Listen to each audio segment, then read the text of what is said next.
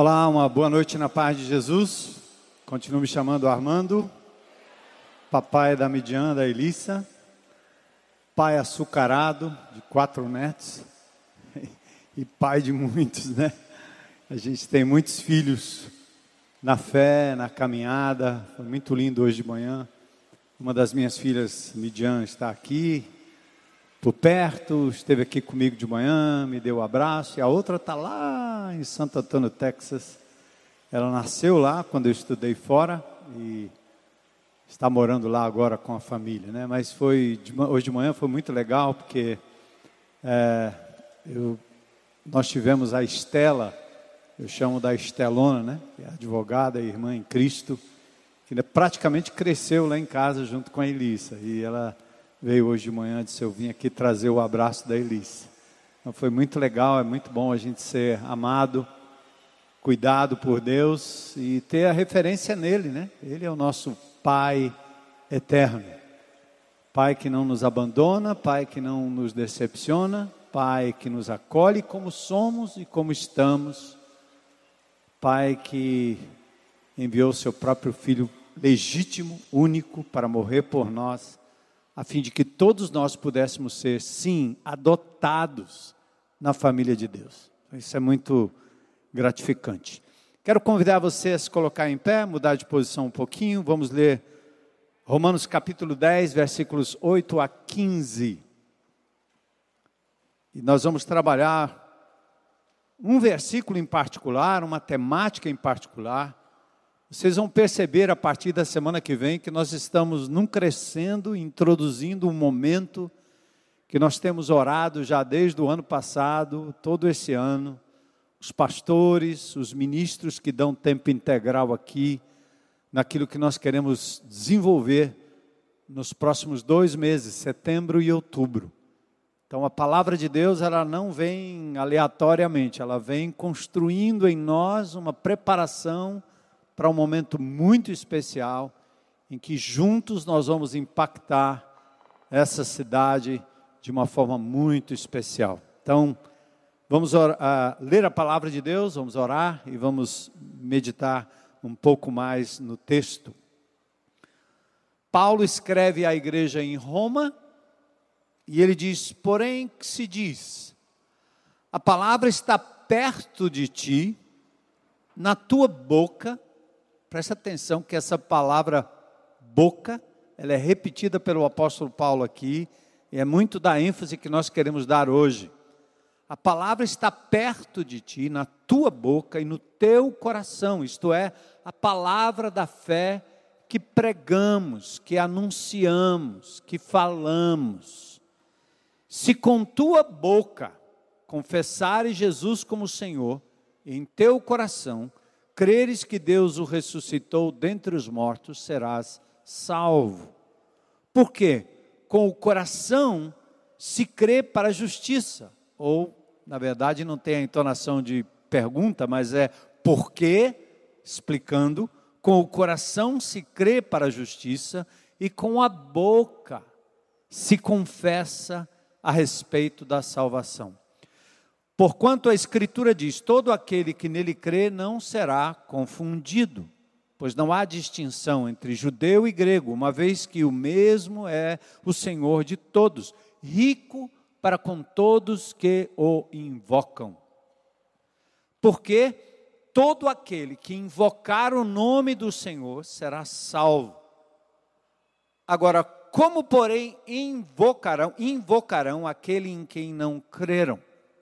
E como crerão naquele de quem nada ouvirem? E como ouvirão se não há quem pregue, quem fale, quem anuncie, quem pronuncie, quem coloca voz na verdade?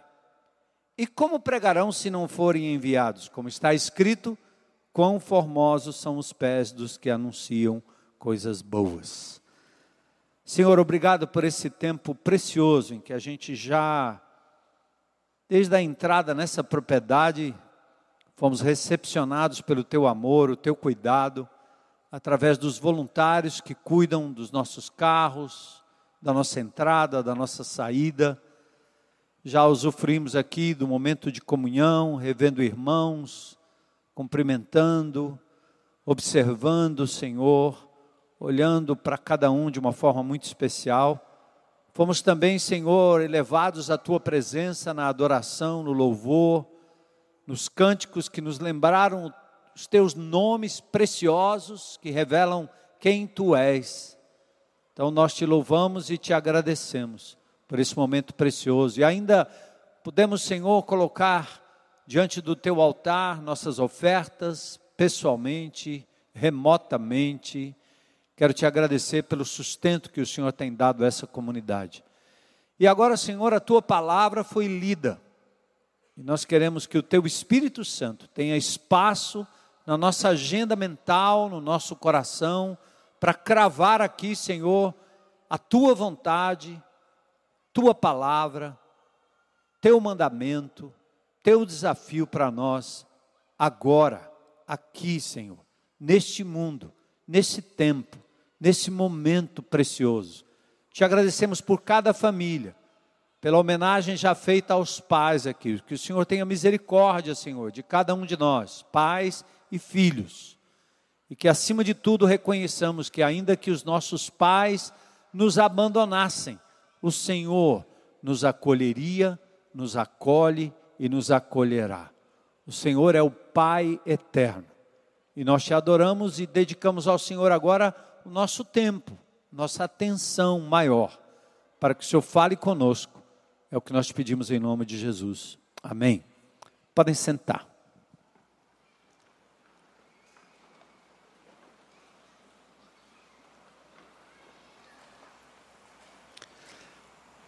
semana passada nós falamos de forma muito, muito forte sobre o nosso propósito nesse mundo. Por que, que você está vivo ainda? Cada dia eu encontro com uma pessoa, cada semana eu encontro com alguém. Diz, cara, eu sobrevivi. Sobrevivi. Sobrevivi o processo pandêmico, sobrevivi à doença, estou sobrevivendo e imagino pessoas na Ucrânia dizendo sobrevivemos ou somos sobreviventes de uma guerra. Então é assim que Deus está fazendo. Estava vendo a homenagem prestada pelo nosso amado irmão Paulo Macedo, a sua esposa amada Ruth, que esteve conosco durante muitos anos servindo, e depois de um ano, eles jogam as cinzas ali ao mar, juntamente com a família. Mas é interessante, né? sobreviveram. Uns já se foram, estão com o Senhor, mas nós somos sobreviventes. E a semana passada nós falávamos sobre qual, qual a razão que Deus nos deixa aqui. Porque nós enfrentamos tantas lutas, tantas desilusões, tantos problemas, tantas frustrações. Qual é a razão maior? E nós usamos como ilustração a semana passada as mães de antigamente, nossas tataravós, bisavós, aquelas que moravam talvez lá no interior, dois, três, quatro, cinco, dez, doze, quinze, dezessete, vinte filhos, mulheres da roça, mulheres do campo, mulheres cujos pés não eram tratados na pedicure como gostariam, mulheres cuja pele era maltratada pelo sol, mulheres cujas mãos tinham calos. E como aquelas mulheres sobreviviam, às vezes, sendo companheira de um brutamonte, de um homem que talvez não deu mais além do que o sustento ali. Faltou carinho, faltou tanta coisa. E eu usei essa ilustração tirada de um encontro que eu tive com os jovens e o nosso psicólogo Eduardo que trabalha aqui na fundação, que atende pessoas aqui, que está nas segundas-feiras aqui com a gente também. Ele falou do segredo daquelas mulheres. Eu disse, tá aí, bingo, é isso mesmo. Aquelas mulheres tinham, acima de tudo, uma missão. E a missão era criar os seus filhos. O senso de proteção, o senso de dever, o senso de cuidado abrindo mão do seu próprio alimento para dividir com a prole muito maior do que ela talvez imaginava. Um filho atrás do outro, dividindo um pão, uma farinha, uma tapioca, e assim era. Por que essas mulheres sobreviviam a tudo isso? Porque elas não tinham um projeto pessoal, elas tinham uma missão, e a missão era criar os seus filhos, e assim o fizeram. E eu tenho certeza absoluta que muitos de nós aqui somos o fruto da dedicação e da missão dessas mulheres, sem as quais nós não teríamos sobrevivido. E só Deus sabe o que será das próximas gerações. Quando hoje ter filhos é uma luta, um problema. Hoje pela manhã nós vimos duas famílias aqui dedicando seus filhos. E um pai pega o microfone e, ao falar de como é difícil criar filhos hoje e como ele colocava os seus filhos diante do altar, ele caiu em lágrimas porque não é fácil. Temos tudo, todo conforto, toda tecnologia, somos cercados de muita coisa, mas como nós somos ameaçados. Mas talvez o grande problema é exatamente esse: qual é a missão da mulher? Qual é a missão do homem? Qual é a missão do jovem? Qual é a missão do adulto? É mais ou menos parecido com um soldado na guerra. Por que levar tanta pancada? Por que tanto tiro? Por que ter que se sujar tanto, se melar tanto? Para quê? O soldado só faz isso quando ele tem uma missão: defender a sua pátria. A sua vida pode custar a vida de milhares de pessoas lá atrás. Missão, senso de missão. E Jesus nos ilustra isso. Aliás, tudo que Jesus pede de mim, ele não só pede de boca, ele faz, ele é. Tudo que Jesus pede de você, ele exemplificou com sua própria vida e diz: segue-me, imita-me, faz exatamente o que eu tenho feito. João 20: assim como o Pai me enviou, eu vos envio. E a semana passada nós usamos o texto de João capítulo 4, versículos 31 a 34. Jesus, depois de dialogar com a mulher samaritana, ele para ali por um momento e talvez já muito tarde do dia, ele não comeu pela manhã e os discípulos, então preocupados com o seu bem-estar, com o seu sustento, diz: Mestre, come. Legítimo. Deus nos fez assim. Ninguém vai longe sem comida, sem combustível. É importante. O que você não daria por um prato de comida? E os discípulos estão com um propósito legítimo. Mestre, come. Mas Jesus responde e aproveita aquela situação, porque Jesus não é um pregador de blá blá blá. Ele ensina enquanto anda, ele não é professor de classe de escola bíblica dominical. Jesus anda com os seus discípulos. E na medida que as coisas vão acontecendo, eles os instrui na palavra. Ele usa ilustrações da vida. Ele não é artificial, ele não é aristotélico. Ele não é um indivíduo das letras e das teses. O que Cristo nos oferece, o que Cristo nos demanda, ele é, ele ilustra, ele faz. Essa é a diferença. Então a resposta de Jesus aos discípulos ali foi: uma comida eu tenho para comer que vocês não conhecem. E os discípulos ficaram pirados, né? O que que houve? Que fast food é esse?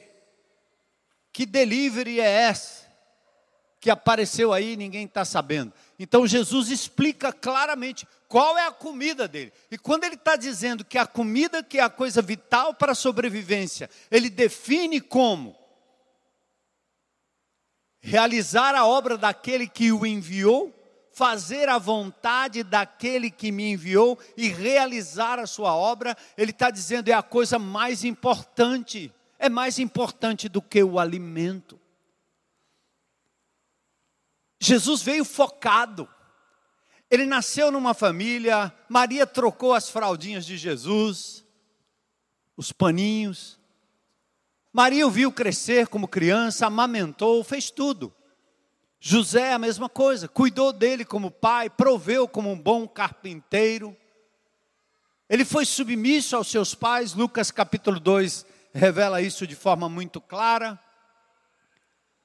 Chega um momento em que Jesus, instruído na palavra pelos seus pais, dá um show aos 12 anos fazendo o bar mitzvah diante dos rabinos, mas aos 30 anos de idade, Jesus agora está pronto para o seu ministério público, porque nem, nenhum sacerdote, nenhum líder poderia ser alçado a essa posição antes desta idade. Era a idade da maturidade. E agora ele vai para Caná da Galileia e ele vai começar o seu ministério público. E Maria logo quer intervir. Ele disse: "Mulher, o que é que eu tenho contigo?"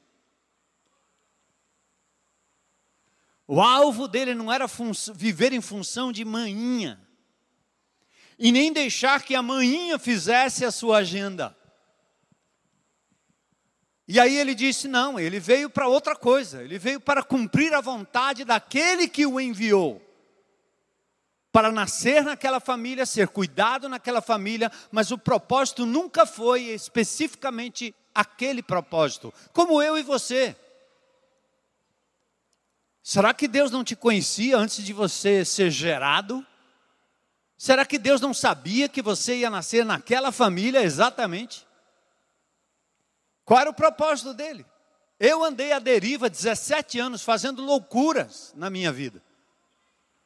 Mas ele me cercou todo o tempo, ele tinha um propósito na minha vida, que era maior do que os propósitos que eu fiz para mim mesmo. Sonhei com tanta coisa, tudo parecia dar certo, mas logo era abortado. Sonhei em ser um piloto de caça, fiz teste, passei no exame, fiz exame médico, fui para o quartel, cortei o cabelo, me despedi de todo mundo. E lá, depois de um tempo dentro do quartel, me chamaram para dizer: não, você não foi o último da lista, você foi o primeiro dos classificáveis, volta para casa. E naquela época eu tinha me despedido da minha namorada, já convertido, que era Heloísa. Voltei do quartel para casa sem entender absolutamente nada, enraivecido, chateado com tudo, porque Deus tinha um outro propósito na minha vida. Eu estava fazendo meus planos e Deus estava fazendo os planos dele. Ele tinha um propósito, uma razão para eu viver. Aquilo não era suficiente, como não é suficiente o que ocupa o teu tempo, a tua vida. Por isso Jesus está dizendo: realizar a vontade daquele que me enviou e realizar aqui a sua obra é a minha comida, é a minha prioridade. Não desvie, meu irmão. E nós fizemos propósitos aqui a semana passada. Falamos também que é muito mais fácil construir muros do que construir pontes no propósito de falar do amor de Deus, no propósito de sermos deixados aqui como uma agência do reino de Deus. Falamos e, e vamos repetir: que cristianismo baixo é esse? Eu não aguento assistir muita gente pregando por aí na internet, porque é um positivismo doente, é uma manipulação, porque parece que o pregador sabe o que você quer, sabe o que você precisa e ele dá o que você quer. Você quer dinheiro? Quem quer dinheiro? Eu prefiro Silvio Santos.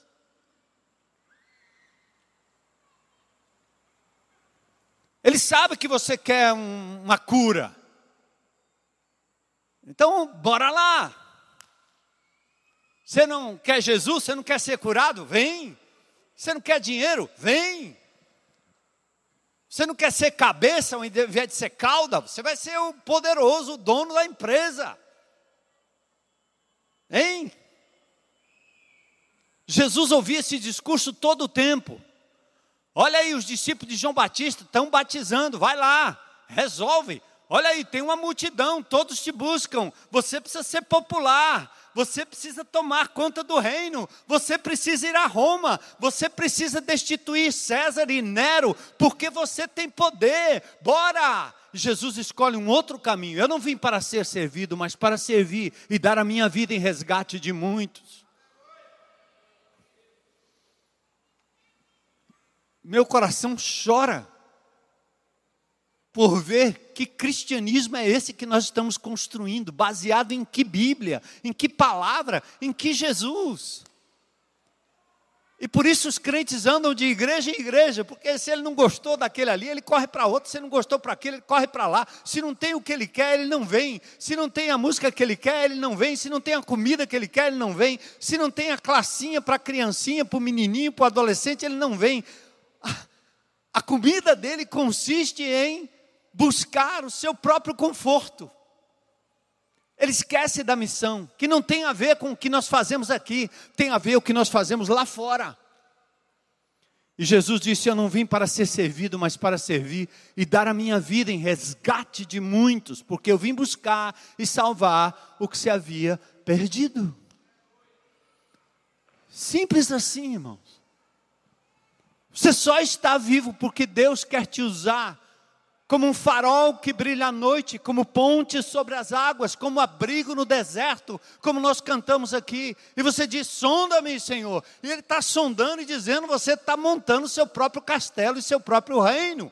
Desmancha isso, como Ele fez comigo.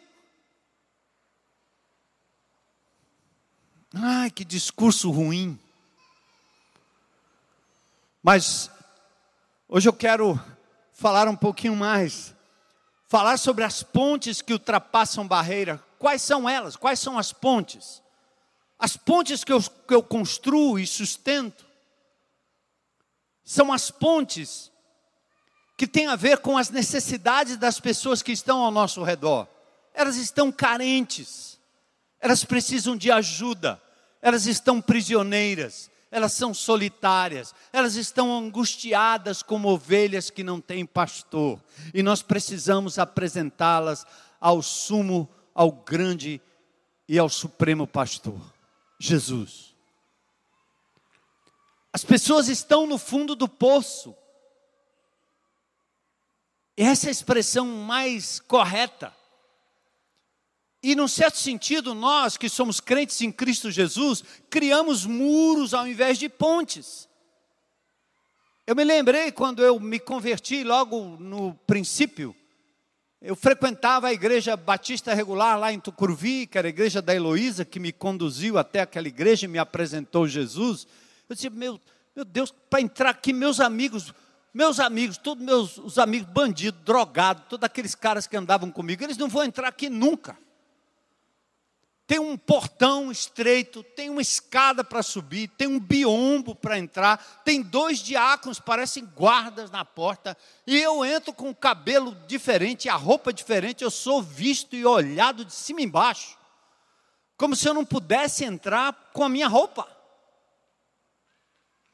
E aí, quando Deus me chamou para o ministério, eu disse: eu tenho que desmanchar isso. A primeira coisa que eu fiz na IBC foi acabar com aquela história daquele templo na Gonçalves Ledo 1414, porque aquilo ali era um, uma masmorra, era uma gruta, aquilo não era igreja. Aliás, nenhum, nenhum templo feito por mãos humanas merece o nome de igreja. E assim a IBC caminhou anos e anos, desde 83, quando eu cheguei aqui. Acaba com acaba com o santuário, acaba com o altar, porque são figuras do Velho Testamento que nos levam a sermos espectadores do poder, enquanto um homem ou meia dúzia de homens fazem a obra do ministério, são os poderosos e o povo só senta e assiste e paga e exige e vira cliente. E quanto mais velho na fé, mais exigente ele se torna. E ali foi fácil logo no começo, né? Novinho, sem medo, porque eu nunca dependi de homens, eu dependo de Deus, então eu não tinha medo. Vocês me mandarem embora, eu vou catar lata e vou sobreviver e sustentar minha família com dignidade, mas eu não vou vender o evangelho de Jesus e nem vou enganar ninguém. Então, meu nome é Armando. E eu dizia para aquele povo lá em 83, naquela igreja tradicionalzinha aqui, quem é crente há mais de 10 anos sabe do que eu estou dizendo. Baixa o altar tira as cadeiras. Os pais consagram os filhos. Quem pariu Mateus, que balance. A ceia é dada por todo mundo, não por uma bênção que consagra. E olha que meu nome é bispo, Armando Bispo. E se eu pegasse aquela ceia do Senhor ali, eu diria, Domino vobisco et cum spirito tuo. Amém. E o povo ia achar uma beleza. E eu sairia por aí no meio da multidão, sendo tocado pelas pessoas, como se de mim saísse virtude mas eu aprendi outra coisa na palavra de Deus: é que o Espírito que habita em mim habita em você. É que a igreja de Jesus se reúne debaixo do cajueiro, de dentro de um ginásio, num, num ex-prostíbulo, e assim essa igreja andou peregrina, até que um dia nós decidimos vir para esse lugar em 1998, que só os malucos poderiam acreditar que aqui poderia ser um lugar onde nós pudéssemos nos reunir, em nome de Jesus, sim cravado numa comunidade super perigosa, vizinha aí do Janguru Sul, Pacotê, que é o nosso faixa, nossa faixa de Gaza. Mas nós entramos aqui, fomos recepcionados a bala nessa propriedade. O bandido que atirou aqui na gente hoje é nosso funcionário. E dá testemunho de como Jesus entrou aqui, porque a igreja de Jesus chegou, o reino de Deus chegou. E nós não viemos aqui para sermos protegidos com carros blindados, eu não entrei aqui com colete à prova de balas. Eu entrei aqui em nome de Jesus, porque essa propriedade Deus nos deu.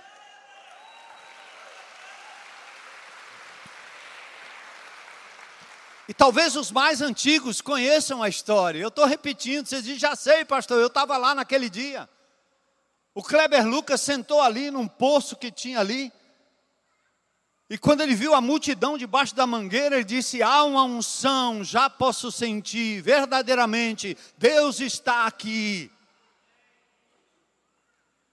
Ele compôs uma música em cima do que ele viu aqui. O que ele viu? Gente, igreja de Jesus, no meio do nada, tomando sol, no desconforto, poeira para todo canto. Sabe por que tudo isso? Vamos voltar? Porque nós tínhamos uma missão. A missão era buscar e salvar o que se estava perdendo ao nosso redor. E essa comunidade foi restaurada. Aliás, eu não sei se vocês percebem, né? A igreja de Jesus chegou aqui em 98 num lugar deserto e hoje nós estamos cercados de gente rica aqui do lado. É condomínio para todo canto. É indústria para todo lugar. É, é, nossa, virou, mudou. Tô, acho que eu estou logo, logo procurando, antes de eu morrer, um canto para a gente fugir. Mas ainda temos muito povo aqui nessa área, né? Nessa Itaitinga, nesse Eusébio, nesse Janguruçu, nesse momento aqui da, do Santa Fé, Santa Maria, Curió, seu prédio, seu condomínio, sua casa, Deus tem muita gente ali, não é aqui só, é em todo canto, em todo lugar. Então a igreja ela deixa de ser relevante quando ela está em si mesmada, quando os crentes estão ouvindo o que eles gostam de ouvir. Quando os crentes estão confortáveis, aí os demônios estão aí fora aplaudindo, dizendo: era isso que nós queríamos, era isso que nós queríamos. Um povo patético, parado, calado, incapaz de vibrar pelo nome de Jesus, são mais capazes de vibrar pelo Fortaleza e pelo Ceará do que pelo, pelo nome de Jesus. Alçam a bandeira bem alto, mas recolhem a bandeira do nome de Jesus, porque estão intimidados pelo diabo. Existe um espírito de mudez, quando o Espírito Santo atua, você fala. Quando o Espírito de Deus está agindo na sua vida, duas coisas acontecem: seu caráter é mudado, fruto do Espírito, Gálatas 5, 22. Amor, alegria, paz, longanimidade, benignidade, bondade, fé, mansidão, temperança, domínio próprio, até no comer. Amém, irmãs? Aí o Espírito age.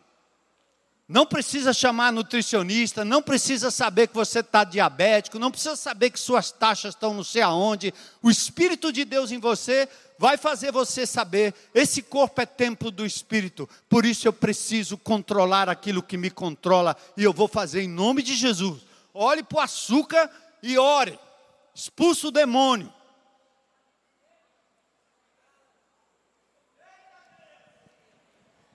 Porque é barra. Não é fácil, não. Mas o crente acaba com o corpo dele, acaba com a vida dele, acaba com as finanças, acaba com tudo e vem para a igreja cantar glória e aleluia no final de semana. E quando sai do portão, morreu. Pronto, acabou. Tchau, Espírito Santo. Mas o Espírito Santo, além de lhe dar domínio próprio, as duas coisas, a outra coisa é que o Espírito Santo lhe leva a abrir a boca e proclamar o nome de Jesus. Amém, irmãos? Então, se na semana passada nós falamos da importância de construirmos pontes para os corações, nós queremos dizer hoje que aqueles que precisam de Jesus não vão ouvir se você não abrir a boca e falar. Imagine uma ilha com uma população faminta, sem comunicação com a terra, e daqui a pouco constrói-se uma ponte até a ilha. A ponte não leva comida, a ponte não leva sobrevivência, a ponte é só a ponte. Alguma coisa tem que passar, o alimento tem que passar. Então, a construção de pontes no coração das pessoas que estão ao seu redor não é suficiente. É preciso que algo passe até o coração daquelas pessoas. Jesus fez isso. Ele fez uma ponte ao coração da samaritana. Mas ele levou a ela e disse: Água viva eu tenho. Ele revela os pecados da samaritana. E aquela mulher não só deixa o seu cântaro, que talvez fosse o seu meio de sustento, talvez ela não só bebesse daquela água, como fornecesse água a outras mulheres da vida, ela larga os cântaros e agora ela tem uma nova missão: volta para os seus amantes. E ela começa a proclamar Jesus, de tal forma que os samaritanos vêm ao encontro do Senhor, dizendo: O que é isso? Quem é esse homem? A minha missão, a sua missão não é ostentar o que nós sabemos, o que nós temos, o que nós vestimos, o que nós possuímos, o que nós sabemos. A nossa missão é ostentar Jesus. É fazer com que as pessoas enxerguem nos nossos gestos o Cristo que morreu e que ressuscitou para dar nova vida. Essa é a nossa missão, irmãos. Entende? Por isso o pastor Alcimor também nos chamou a atenção disso. Prioridade, o reino de Deus em primeiro lugar. Minha casa, sua casa, minha vida, sua vida, minhas habilidades, suas habilidades têm que estar a serviço do reino de Deus. Foi isso que nós fizemos a semana passada. Construir pontes é um meio, mas não é o fim último do relacionamento com os amigos não crentes. Jó clamou, como o mundo clama não tem um intercessor entre esse Deus distante e nós, não temos um mediador. E o próprio Deus diz: as suas iniquidades fazem divisão, separação. Tem um abismo maior do que o abismo do contato pessoal, é o abismo espiritual. E aí você faz o contato pessoal como uma ponte. Você leva amor, leva carinho, leva cuidado, demonstra interesse, essa é a ponte, mas isso não é suficiente, porque o maior obstáculo é a cegueira espiritual, a apatia é o maior obstáculo, é o solo duro. Na primeira ponte eu me aproximo do Senhor, e por ela ou sobre ela, aí sim eu levo o Evangelho de Cristo, porque assim diz o texto: como crerão naqueles de quem nada ouviram, e como ouvirão se não há quem fale? Porque quando se usa a palavra prega, o que é que você pensa? Você sai por aí dizendo para o povo assim: ó, domingo, domingo, vai lá, porque tem um homem lá que prega, aquele homem Aí você sai convidando as pessoas, só dá um convite para ele. Domingo que vem, entre o seu convite para ele vir aqui à igreja e o domingo, ele tem um infarto mal súbito, é atropelado, morre e acabou. Não deu tempo. O que eu quero dizer é que você é a ponte, e você tem a palavra. Nós temos que ter esse senso de urgência. Não é errado convidar alguém para vir aqui. E eu gostaria que essas cadeiras todas estivessem cheias de pessoas carentes do amor de Jesus a cada domingo. Mas é muito mais importante que você não apenas traga as pessoas às cadeiras, mas leve o nome que é proclamado aqui onde as pessoas estão. Você é o agente. O certo e o bom seria se nós voltássemos aqui a cada domingo trazendo os resultados daquilo que nós fizemos durante a semana.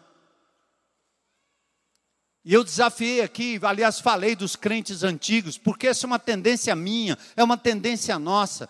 Quando você é novo na fé, você quer converter a mãe, o pai, o primo, o tio, e com o tempo você vai se afastando dos seus amigos, se afastando das pessoas, já converteu a família, você está todo confortável, os meus já estão no céu e o resto que se lasque. Porque você abandona, você fecha a boca, você não volta mais, você cria muros, você cria guetos. Quando nós tínhamos um colégio aqui, eu me lembro, a tese de alguns era: nós precisamos de um colégio cristão. Eu estive agora em Natal e eu vi o negócio lá. Nós precisamos de um colégio cristão. Que é para quê? Para isolar o povo dessa loucura que está acontecendo aí no mundo. Essa é a solução, é?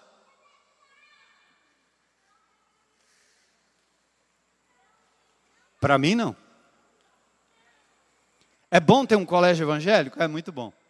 Que tal um colégio evangélico, uma casa evangélica, uma rua evangélica, uma cidade evangélica, um prefeito evangélico, um presidente evangélico, governador evangélico? Sabe onde é que vai ter isso? Novos céus e nova terra. Vamos para lá? Eu estou indo para lá. Aqui não. Aqui é pauleira. Aqui é lugar de você sustentar sua fé porque dentro de casa o pai e a mãe introjetaram Jesus pela palavra e pelo exemplo.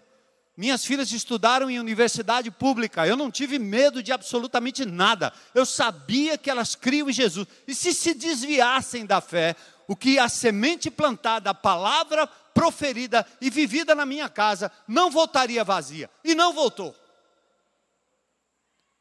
Aí nós ficamos cheios de criando guetos, criando castelinhos. Aí nós temos uma geração de pessoas que, quando se encosta com o descrente, é o descrente que evangeliza ele e leva embora. E aí diz: Ah, meu filho foi para o mundo. Claro que foi para o mundo. Ele foi criado com propósito, ele foi criado com vida de verdade, ou você criou ele na religiosidade? Ou você obrigou ele a cumprir um ritual? Tem diferença, gente. E grande. Então eu não tenho medo. Medo de quê? Jesus disse: Eu não, peço, não, não peço, Pai, que os tire do mundo, mas que os livre do mal. Então vamos, vamos anunciar as boas novas, vamos construir pontes, mas a palavra tem que ser proferida. Como ouvirão se não há quem pregue? É, presta atenção, pregue não é o pastor, certo? O pregador, prega você, meu irmão. É só falar, minha irmã, tá bom? Abra a boca, fala, fala, fala. E sobre pontes, deixe-me dar uma outra palavra para vocês. É muito bom a gente se reunir aqui, vamos, nós fizemos isso em 98 quando chegamos aqui. Nós entramos na comunidade com sopa, sabão, supermercado. Entramos ali construindo coisas, fazendo coisas, dando comida. Isso é muito bom. Os crentes gostam disso e fazem com liberalidade, mas isso não é suficiente. Uma cesta básica não tira uma alma do inferno, ou tira? Senão a salvação estava no supermercado, não é não? Político sabe fazer isso muito bem. Dá comida para o povo, dá comida para o povo, dá comida para o povo, dá comida para o povo, ajuda o povo, faz o bem para o povo e depois laça o coração do povo e diz: é comigo que você vem, é comigo que você vai voltar. Essa igreja nunca foi assistencialista nessa comunidade. Se tem alguém passando fome, nós vamos lá e vamos socorrer. Mas aquilo ali não vai ser a única coisa. Nós fizemos anos atrás um grande movimento aqui que nós vamos repetir esse ano, por isso que nós estamos preparando vocês para isso, em que os irmãos que gostavam de ficar em casa fazendo o chequinho para a cesta básica, é fácil, né? Não, vamos levar ali um negócio para os bebês carentes, as crianças carentes. Vamos lá, manda lá para os presos. Aí o cara fica em casa fazendo cheque. Aí nós fizemos sim um levantamento, uma espécie de censo na comunidade, descobrimos as carências, levantamos aqui uma congregação disposta e você vai levar comida, janela, vassoura, inchada, pá, mas agora eu vou te dar o nome de para quem você vai enviar. Porque você vai olhar para essa pessoa cara a cara e vai não somente abençoar a vida dela, mas você vai dizer: Jesus Cristo é o Senhor e Salvador da sua vida. Aceita Ele agora. Entende? Porque eh, fazer boa obra, eu sou oriundo de pais espíritas. Os espíritas fazem muito mais do que a gente faz. Ser bonzinho, ser legal, ser amigo, isso não é tudo. Aliás, na igreja de Jesus tem uns indivíduos que têm a síndrome de Absalão. Ele ajuda, ajuda, ajuda, ajuda, ajuda, ajuda, ajuda, ama, abraça, ama, abra, abraça, abraça. Depois ele diz: Vem comigo, você é meu, eu te tenho, você me deve, e vamos lá. Absalão fica na porta da igreja dizendo assim: Aquele pastor não está te olhando, não, mas eu estou aqui, eu estou te vendo. E quem sabe, se um dia eu ficar naquela posição, ah, você vai, ser, vai ter tudo que você precisa, os Absalão da vida. Já conhece algum? Eu conheço alguns faz o bem de forma matreira, política, doente. Vou contar uma ilustração para vocês rapidinho, que muitos que estavam aqui se lembram. Eu tá legal hoje que eu estou voltando a andar aqui. Pobre dos homens das câmeras ali, né? Tudo doidinho atrás, assim. Pastor! Vocês estão lembrados quando o secretário Hélio da Segurança Pública nos ligou e disse: Pastor, houve aqui um, uma rebelião no presídio, os presos tocaram fogo em tudo e agora eles não têm onde dormir. O senhor pode nos ajudar? Eu disse: O que, é que você quer? Colchão? Eu disse: Claro. Aí, quando eu vim aqui, compartilhei com a igreja, irmão, nós vamos levantar colchões. Quantos colchões precisam? Precisa de mil mas é muito. Mas se a gente levar cinco colchões, dez colchões, já está bom. O secretário disse, pastor, quanto o senhor puder. Eu anunciei aqui no domingo, na segunda-feira, eu levei paulada de todo lado da igreja. Teve irmãos aqui que disse que era um absurdo a gente gastar dinheiro para dar para bandido que tocou fogo no colchão e que ia depois tocar fogo no colchão que a gente ia enviar. Eu fiquei muito triste aquela semana, mas não fiquei triste comigo. Assim, eu não estava decepcionado porque me criticaram. Eu tenho casca grossa, graças a Deus. Não dependo de elogio de ninguém. Eu dependo daquilo que Deus faz para mim. Eu continuo na minha posição. Quero ser fiel ao Senhor. Quero ser repreendido quando eu pecar diante de Deus. Mas não quero ficar dando atenção para mimimi de crente, nem novo nem velho. Aí eu fui para casa chateado com a visão da congregação. Aí eu voltei no domingo aqui, né? E antes de começar a palavra, eu disse assim: tem uma coisa que eu preciso dizer a essa igreja. O amor de Deus não é seletivo. Entendem? Se eu viesse aqui dizendo que estava faltando leitinho e fraldinha para beber, todo mundo ia me aplaudir, todo mundo ia ficar com o coração, ai, uma criancinha, mas um bandido vocês teriam me deixado na bandidagem até hoje, se dependesse desse tipo de amor. O amor de Deus não é seletivo. Eu disse: Eu não quero ser pastor de membros que acham que o amor de Jesus é seletivo. Só ajuda o pequenino, o bonitinho, o irmãozinho, o priminho, o coleguinha, a maninha, o painho, e vamos desprezar os outros. Jesus fez exatamente o contrário. Quem é? Ó, oh, teu pai, tua mãe, teus irmãos estão aí. Ele diz: Quem? Meu pai, minha mãe, meus irmãos são aqueles que fazem a vontade daquele que me enviou. Eu estou fora, minha prioridade é outra. Sabe o que aconteceu? Essa igreja levantou mil colchões. O colchão que para o governo, amém? Eu perguntei para o secretário, quanto é que custa o colchão aí que vocês compram? 150 e poucos reais. Nós compramos a 49, porque não tinha propina no meio. Aí compramos mais colchões, certo? E eu estou me lembrando da história de um irmão que foi servir no presídio, um irmão amado, querido, entregou a vida a Jesus, ele era tão delicado, ele não, não matava uma mosca, aquele homem. Simplesinho. Simples não, né? Porque ele era um irmãozão bem de vida. Aí ele foi lá no fórum tirar seu nada consta, saiu de lá algemado. Porque ele tinha uma pendência lá atrás que correu a revelia, ele não sabia, saiu preso. Foi para onde? Para a delegacia. Quem era ele? Um cara que tinha me dito esse negócio de colchão para preso não dá certo. Da delegacia nós quisemos tirá-lo, liguei para o secretário, o secretário disse, não tem jeito, ele tem que, por uma, por uma questão processual, ele tem que ir ao presídio. Ele foi ao presídio.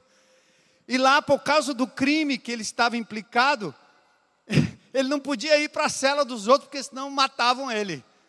Aí lá em Pacatuba nós fomos e deixamos ele lá e ele conversou com o diretor, o diretor me conhecia, a igreja também. Vamos colocar ele aqui no corredor. Esse irmão ficou lá no corredor um dia, dois dias, três dias, ele quase morre de tanto frio, gelado, molhado. E ele corre para o diretor e disse: Diretor, por favor, arruma um colchão. E o diretor disse: Eu tenho um colchão aqui. Qual é o colchão? É o colchão que a igreja cedeu para nós, tem aqui ainda. Aquele homem que criticou dormiu no colchão que era para o bandido preso. E Deus disse: Você vai deitar nele.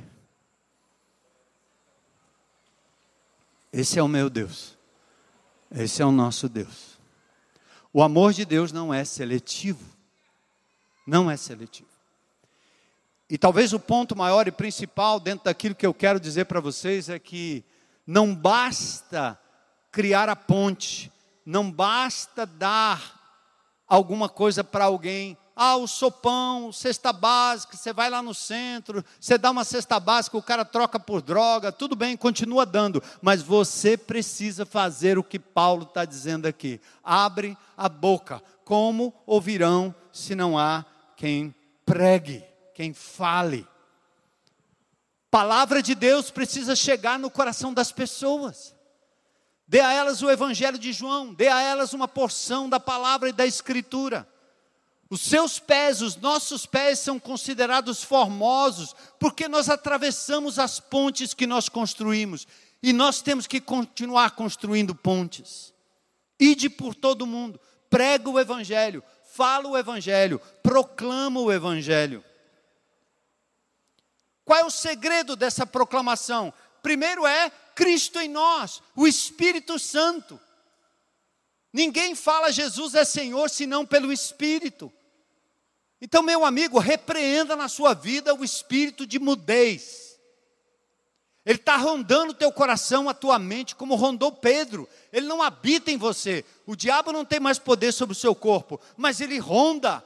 É o inimigo que está ao nosso derredor, buscando quem possa tragar. Ele está travando a sua boca. Você fala de política, você fala do candidato, você defende o candidato, você defende o time, você defende sua família, você fala do seu negócio, você vende o seu produto, mas e Jesus?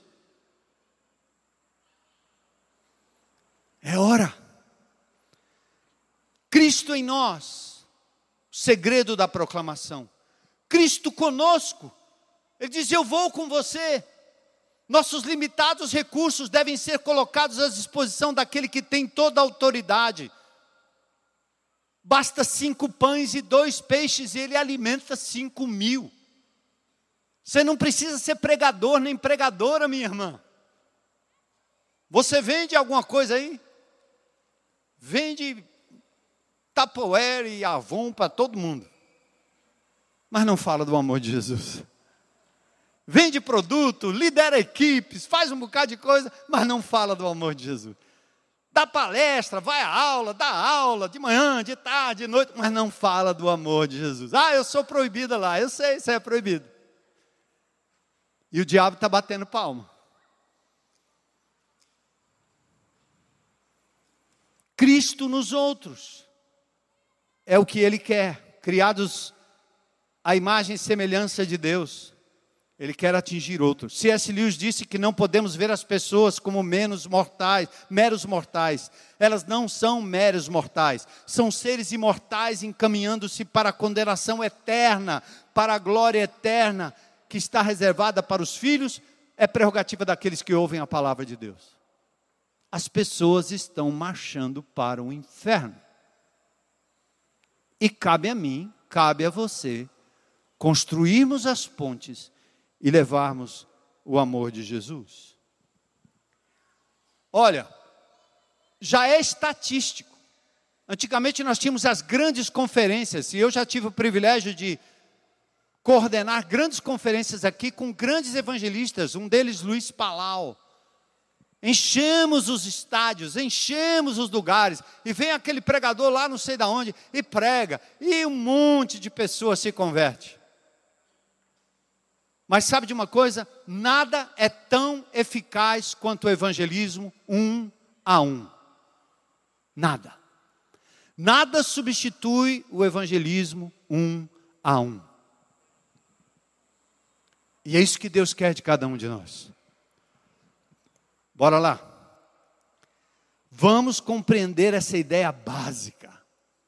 E eu quero dar para vocês aqui um exercício prático. O Evangelho de Jesus está resumido em 1 Coríntios 15.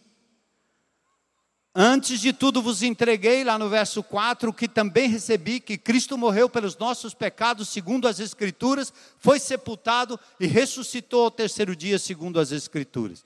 E agora eu, eu peço que vocês coloquem aí para mim, Romanos 10, 9, nós vamos fazer um exercício prático. Se alguém lhe perguntar como é que eu posso me tornar um crente em Cristo Jesus, o que, é que você responde?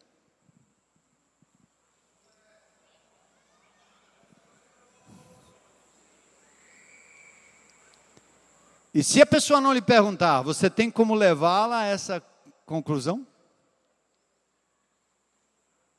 Para onde você vai quando morrer? Por que você acha que Deus vai lhe aceitar lá do outro lado? Mas Romanos 10, 9 tem a resposta que a gente quer deixar cravado aí na sua mente agora. Quem conhece o versículo de Có? Ótimo. Quem não conhece, memoriza, escreve na mão, põe aí no seu celular, põe na sua porta, no seu carro, põe lá. Presta atenção à importância da ponte e do que vai sobre a ponte. Se com tua boca confessares Jesus como o quê? Dono. Aqui não é seu Jesus, não. Seu Zé. Oi, seu Zé. A palavra aqui é Curios, Senhor, dono da sua vida. Se você reconhecer Jesus como Senhor e dono da sua vida, você entregar a Ele tudo que você é, tudo que você tem, tudo que você faz, tudo, seus pecados, suas lutas, seus erros, suas taras, suas doideiras, suas loucuras, seus vícios, seus bens, tudo, o que foi ganho lícito, lícito, tudo, como fez Mateus, como fez Zaqueu, como fez a samaritana, como fez a mulher prostituta, como fez Muitos. Ou como fez, fizeram personagens bíblicos e muitos de vocês aqui. Se com a tua boca confessares a Jesus como Senhor, e em teu coração, lá dentro, na sua mente, creres que Deus o ressuscitou dentre os, ele venceu a morte, ele é capaz de dar vida, ele vai nos ressuscitar no último dia. Aí diz o que? Serás salvo. Vamos repetir, classe. Todo mundo aí, vamos ler juntos. Romanos 10, 9. Se com tua boca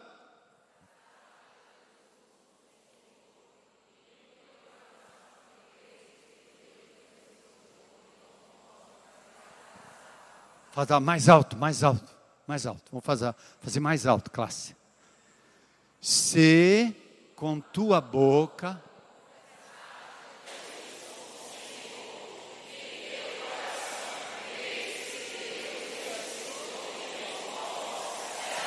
salvo. Como ouvirão se não há quem fale? Por que você vai se envergonhar do Evangelho de Cristo? Paulo diz: Eu não me envergonho do Evangelho de Jesus Cristo, pois ele é poder de Deus para a salvação de todo aquele que nele crê. A hora é essa, o tempo é esse. Vamos destampar a nossa boca, vamos pedir que o Espírito de Deus elimine esse esse espírito de mudez que está ao nosso redor. E quando você apresentar o Evangelho para alguém de forma simples, pessoal, você pode perguntar para ele assim: o que é que te impede? O que é que te impede? Mas como é agora? O carcereiro de Filipos é: o que, é que eu devo fazer para ser de Filipos? O que, é que eu devo fazer para ser salvo? Crê no Senhor Jesus Cristo e vai ser, será salvo tu e tua casa. Ah, eu não preciso pagar. Ah, eu não preciso comprar. Ah, eu não tenho que fazer boas obras. Ah, eu não tenho que cumprir os dez mandamentos. Que dez mandamentos, meu irmão? Você lá tem capacidade de cumprir nenhum, quanto mais dez. Ah, eu nunca adulterei. É, tá certo. Jesus disse: se você pensou e maliciou contra uma mulher, você já adulterou. Quem sobra aqui? Ninguém. Ah, eu nunca matei. Você desejou o mal para algum? Alguém? No trânsito? Já matou. Quantos mataram? Eu já matei muitos. Depois Jesus foi mudando meu coração, hoje eu mato menos. Principalmente aqueles caras que andam na esquerda, né? A 40 por hora.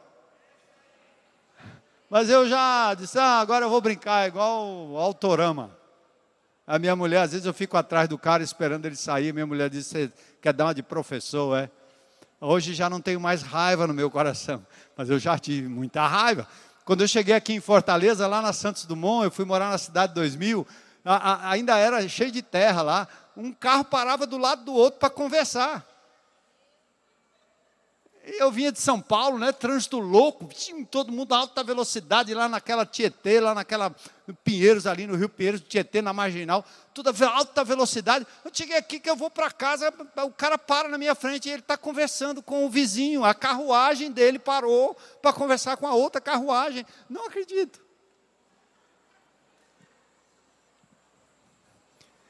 Então não vem, é, não vem com essa de que você precisa praticar boas obras para entrar no céu. Não é um negócio. É graça de Jesus. Ele já pagou todo o preço dos seus pecados. Diga isso para as pessoas, simples assim. Mas e se eles não crerem? Ora, que importa? Você pregou o evangelho. Lembra da semente? Umas caem à beira do caminho, outros caem em terreno pedregoso, outros caem no meio de espinhos. Só algumas frutificam. Essa é a nossa função, espalhar a semente. E esse é o convite que nós fazemos para essa igreja. Eu fico muito triste de ver igrejas evangélicas que são construídas em cima de membros de outras igrejas. Que triste. Isso é pior que um pesque pague. O pobre do peixe não tem nem. Já está fisgado. Por que, que você se preocupa tanto em conquistar crentes que já estão no céu, hein, amigo? Enquanto tem milhares aí fora precisando do amor de Jesus. Eu quero encher essa comunidade toda aqui de pessoas que ainda crerão no nome do Senhor Jesus. Se eu tiver que ficar em pé, se eu tiver que ficar fora, se não tiver lugar para estacionar aí dentro, eu quero que pessoas que não conheçam Jesus cheguem até a igreja de Jesus. Essa é a nossa missão, amém, irmãos? E é para isso que Deus te deu o que deu. E se você achar que você não sabe falar, eu sou meio tímido, olha o que Jeremias ouviu do Senhor. E ele, essa palavra eu transfiro para você para a gente encerrar.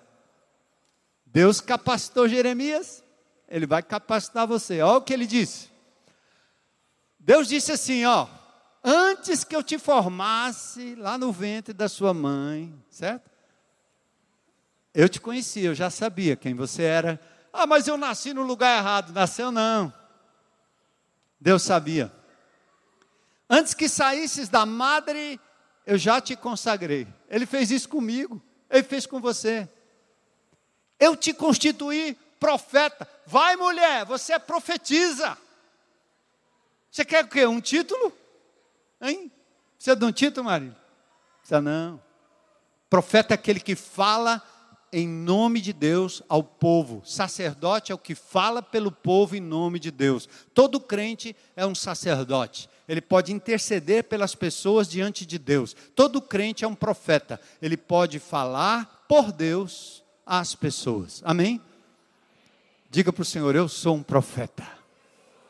Mulheres, digam: Eu sou uma profetisa. O Senhor me constituiu. Aí o Jeremias é chorão. Ah, não, Senhor, eu não sei falar. Eu não passo de uma criança, eu tenho minha conversa de criança, eu só sei comer pipoca.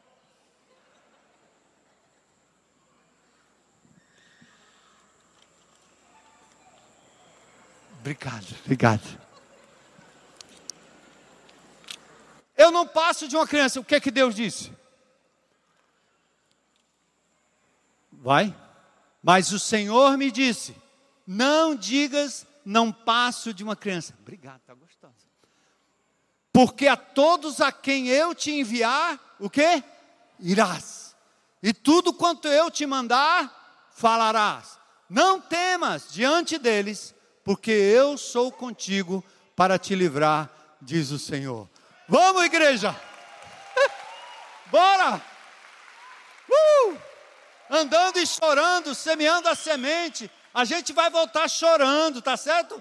Vai ter trupicão, você vai cair, vai, o joelho vai doer, você vai perder coisa, não vai ganhar tudo, não. Aqui não tem positivismo, não. A única coisa positiva que tem é o Senhor vai estar comigo, mesmo no vale da sombra da morte. Pode entrar o grupo de louvor. E eu quero fazer uma pergunta a alguém aqui. O que é que te impede de entregar sua vida a Jesus hoje? E dizer assim: Eu confesso com minha boca que Jesus Cristo é Senhor da minha vida. Até aqui você tem sido o Senhor. Olha quanta coisa você tem. Olha quanta coisa você agarrou, possuiu. Olha como isso te frustrou. Olha como isso acabou com você. Você entregou seu coração a pessoas, a coisas, a bens, posições, só sofrimento. E hoje Jesus está te chamando aí. Se com tua boca confessares Jesus como Senhor, agora, em teu coração, creres que Deus ressuscitou dentre os mortos, será salvo. Aleluia! Quem gostaria de entregar a vida a Jesus hoje à noite? Levanta a mão, fica de pé aí. Coragem para dizer: Eu quero Jesus. Aleluia. Glória a Deus, Deus te abençoe. Estou vendo sua mãozinha lá, isso, isso. Levanta a mão lá, diga eu quero, eu quero. E você vai abrir a sua boca diante de alguém e vai dizer: Eu recebo Jesus como meu Senhor e meu Salvador. Amém? Quantos crentes em Cristo Jesus hoje querem derrotar o espírito de mudez, o inimigo de Deus, querem ter os olhos que Jesus teve para olhar para a cidade, olhar para os vizinhos, olhar para os colegas de trabalho, da escola e ser capaz de enxergar pessoas imortais que estão indo para o inferno, mas para as quais você tem uma mensagem de salvação e diz, agora pode dizer: Eis-me aqui, Senhor, eu quero ir, eu quero ir, eu quero falar. Me leva, Senhor. Fica em pé aí, fica em pé. Vamos ficar em pé. Diga: Eu quero, Senhor, eu quero, quero ser usado Quero ser sim, Senhor. Ponte palavra ao coração dessas pessoas. Aleluia. Aleluia. Uh, essa é a resposta. O reino de Deus está chegando, já chegou em Fortaleza. Jesus está chegando, já chegou em Fortaleza. Você é o braço dele, a boca dele, a mão dele, o coração dele, o mensageiro que leva a palavra de Deus. Uh, aleluia. Estou muito feliz porque Deus vai levantar e está levantando um exército evangelizador, missionários e missionárias, pessoas que exercem a função pastoral, cuidando, pastoreando, trazendo, limpando as feridas e levando o amor de Jesus, sem título, porque Jesus nunca teve título. Como João, voz do deserto, aquele que proclama: Isso que eu quero ser Sonda-me, Senhor, sonda-me, Senhor. Vamos cantar em resposta a essa palavra.